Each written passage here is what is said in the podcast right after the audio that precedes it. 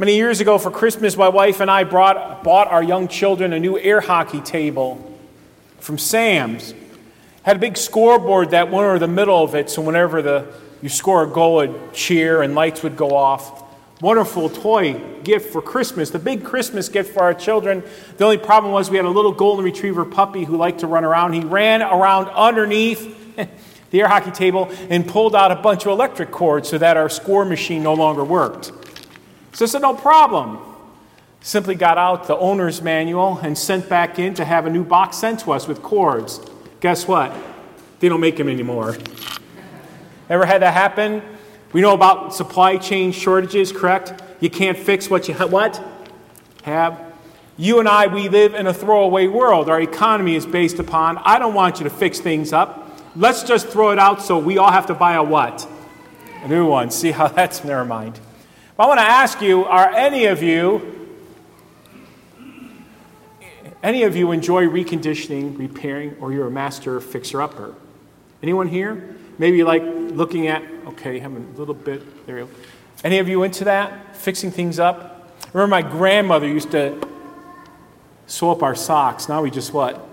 Throw them away. Yeah, just get a new pair. Why do that? Any of you into fixing things up, repairing, reconditioning, maybe old furniture, things like that? There's some TV shows that I like watching. I'll watch them about four or five times, and then you know I sort of get tired of it. But here's some here's some TV shows about homes. Have you seen them before? They get reconditioned. There is. I have a little bit of trouble here with my clicker. We flip. There is Fixer Upper, Extreme Makeover, This Old House, Property Brothers, and one more. And we also have, we flip one more? Sorry, there is Flip Flop. You ever seen any of those shows? Take an old house, turn it around, make a big profit, fix things up. I think now a whole lot of new homes are being built because the expense those are things. There's also cars. Let's check out some cars. There is Wreck Rescue. I just love these titles. There is also there's also Junkyard Empire, Empire Turbo Pickers. Ever hear American Pickers? Turbo Pickers flip again. Uh, there is, go ahead, move it along. Wheeler Dealer, and one more, I just love this name Iron Resurrection. Go ahead, there it goes, okay? Just reconditioning cars, fixing things up. Let me flip the screen again. Let's go ahead, flip it, we go. Do you ever feel that your life needs to be fixed up, repaired, reconditioned, flipped? Maybe you're going through some trials or some pains. Maybe there's some things about your life that just aren't going the right way. Maybe you're under stress. Maybe you're going to doing testing. You think maybe something needs to be changed. Let's flip the screen again. So there's the calling of Matthew. Do you remember St. Matthew, the first author of the gospel books in the Bible, Matthew? What was Matthew? Well, Matthew was a slimy tax collector. You know, he overcharged people, he was disliked. However, Jesus took the time to eat at his house. Then Jesus came to recondition him. Can you read the verse with me? It's not the healthy who need a doctor, but the sick. But go and learn what this means. I desire mercy, not sacrifice, for I came not to call the righteous, but sinners. You see, Jesus is in the reconditioning, Jesus is in a refurbishing, Jesus is in the fixer upper business of changing lives. You see, our life is one in which we've been ruined by sin. Any of those apply to you? Pride, lust, greed, envy, sloth, wrath, gluttony. All of us here have a pet sin that we like to carry around. We're all given temptations to certain sin, and sometimes that sin bothers us, and sometimes that sin even becomes a little dictator in our lives. For all of us here have sinned, and we sin because we are sinners. I was at, you see the picture there, a couple weeks ago, we took a number of young people uh, to the Creation Museum. Have you ever been there? It's just, it's in Kentucky, just south of the Ohio border near Indiana, sort of southwest of Cincinnati. They built a new theater, 4D. What's 4D? You all heard of 2D, right? Where the special glasses. 3D, 4D is like you sit in a chair and the chair rocks sometimes. They'll blow air and blow water at you. And of course, you have the 2D images coming out at you. But it's really pretty cool. It was it was about, let's flip back. It was about the six days of creation. Go back to Genesis 1 and 2 with me. And so they showed in a very uh, highly technical way, animatronics, how God created the world according to Genesis. How God separated the heavens, how He separated the land from the water, how He populated the seas, how He populated the earth. And the last thing that God made is Adam and Eve, and you can all complete this. And everything that God made, God said that it was made how? It was made good. It was all about the creation of the world, and then it ended. It ended right then and there. You see that sort of a perfect world. But then temptation came into the world. Sort of our mega story. That's sort of the mega narrative of our world. Can you read the verse with me?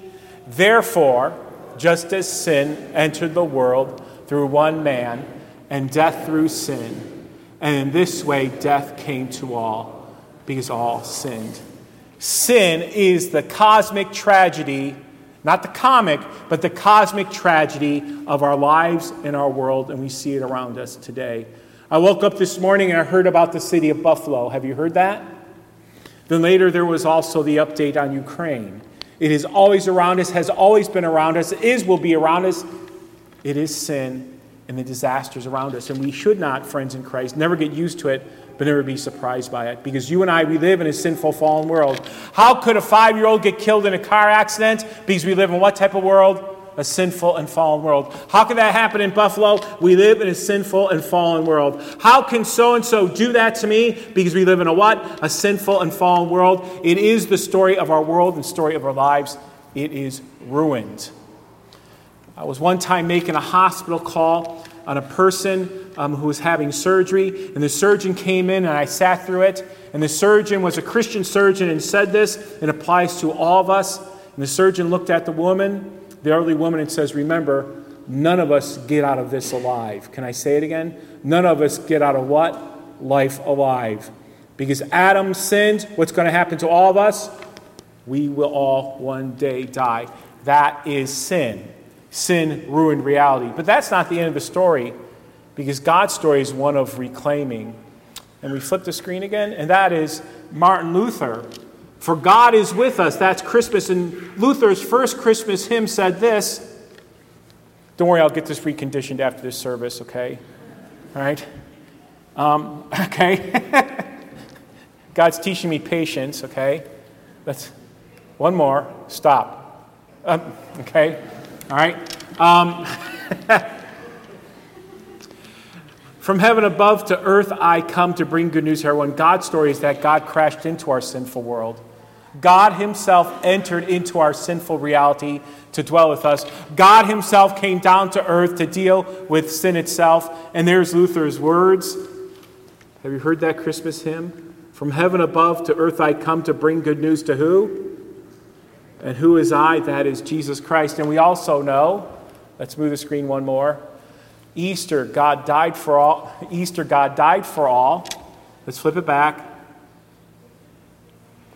He's the Lamb of God who takes away the sin of the world, your sin and my sin. That's how God deals with. God is present with us. Let's flip again.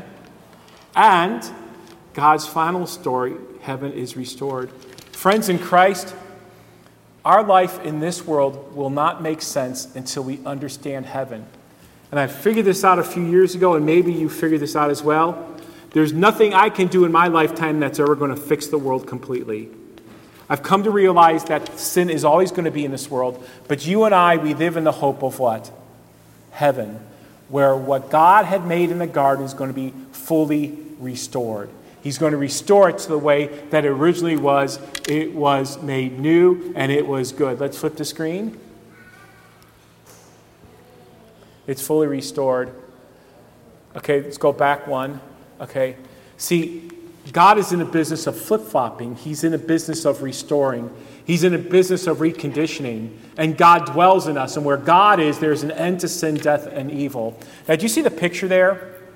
See, what Christ says that when He comes back, He says, I'm going to make all things new. And in Revelation, He sort of gives us a picture that heaven's going to be a new Jerusalem, a new heaven and earth that God's going to bring back fully restored to us, fully refurbished perfect in joy. And that's going to be our eternity. So God's in a fixer upper business. He refurbishes everything. And He says, listen, Life in this world is messed up, it's affected by sin, but there's our hope where? In heaven, everything is fully restored. Let's flip again. Now, who's that a picture of? Does anyone know? It was a famous TV show, popular TV show. First of all, what's a TV show? Say it. Big Bang. You ever see it? Big Bang. Who's the actor? Who's the character? Sheldon. Now, Sheldon's sort of like this genius nerd. He's sort of quirky, and the show plays off it. But Sheldon believed that he was so intelligent, he could take his mind and he could throw it into a computer to last forever. So he's sort of going to live forever because he's going to have his mind in a computer. Really weird, but you have to know Sheldon. There's even a spin off show called what? Sheldon. But he believed that. But see, friends in Christ, that's not what we believe. We believe in the resurrection of the what? The dead. Uh, there's two myths about heaven. The first myth is that heaven's going to be boring because we're all going to sit in a white cloud and play a what? A harp. That, that's, not, that's not heaven. And the other myth about heaven is that heaven is where Let's flip the screen again. Uh, heaven is the myth of death as freedom from the body. That's sort of what Sheldon thought. Sheldon thought, and many people think, that when I get to heaven, I'm going to lose my body. My spirit's going to be free from the pains of my body and the ills and wears and tears of the body. But not so, because as Christ was risen from the dead, what will happen to us? Say it. We will be resurrected with new and perfect bodies. Now, the other myth of heaven, I'll bring this up because it's out there. I see it on Facebook. Every time I see it on Facebook, I feel like being that cartoon guy that goes, eh. All right? We will not be angels in heaven. Okay? Don't believe that we will be angels in heaven. Angels are ministering spirits that God created to minister to God's people. We are not angels. We're not unisex. Uh, we're not eternal. We're not powerful spiritual beings. We are the delight of God's eyes. We are made in His image with a body and with a soul, and we believe in the resurrection of the dead. Now, no offense. I remember one time I was talking to someone who, who lost someone in life, and they said, My so and so is an angel in heaven. And no offense, if you knew them on earth, they weren't an angel then, okay? And they're not an angel now. I'm not saying they're not in heaven, but people are not angels in heaven because we believe in the what? Resurrection of the body God saw all that He made, and it was what? Good. We will be fully restored in heaven. God makes all things new. Occasionally, I get this question mostly from children Will there be pets in heaven? Will your pets be in heaven? And some people say, Why even bother with that? Who cares? Well, there's a point there. Well, at first, some say, Well, you know, pets don't have souls, so pets wouldn't be in heaven. But notice what God says I make all things what? Well, if pets and creation was ruined in sin, God makes all things new, so will all things lost in sin.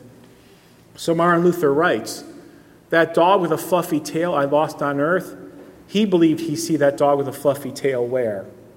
In heaven, because God makes what? All things new. Friends in Christ, that's our hope. Our hope that what was ruined in sin, being reclaimed in Christ now, be fully restored in heaven. That is our hope. That's our joy. We live in the newness of life. Can you read Revelation 21 5 with me? Go ahead. Behold, I will make all things new. And my final picture of heaven is this God will wipe every tear away from our eyes. There'll be no sadness, there'll be no hurt, and there will be no sin. What a blessing that is was ruined in the fall, being reclaimed by Christ now, will be fully restored in heaven. Let that be your hope and joy. So, how about this for a closing thought? Can you all read it with me? Now, the dwelling of God is with men, and he will live with them. They will be his people, and God himself will be their God, and he will wipe every tear from their eyes. And God, all God's people say,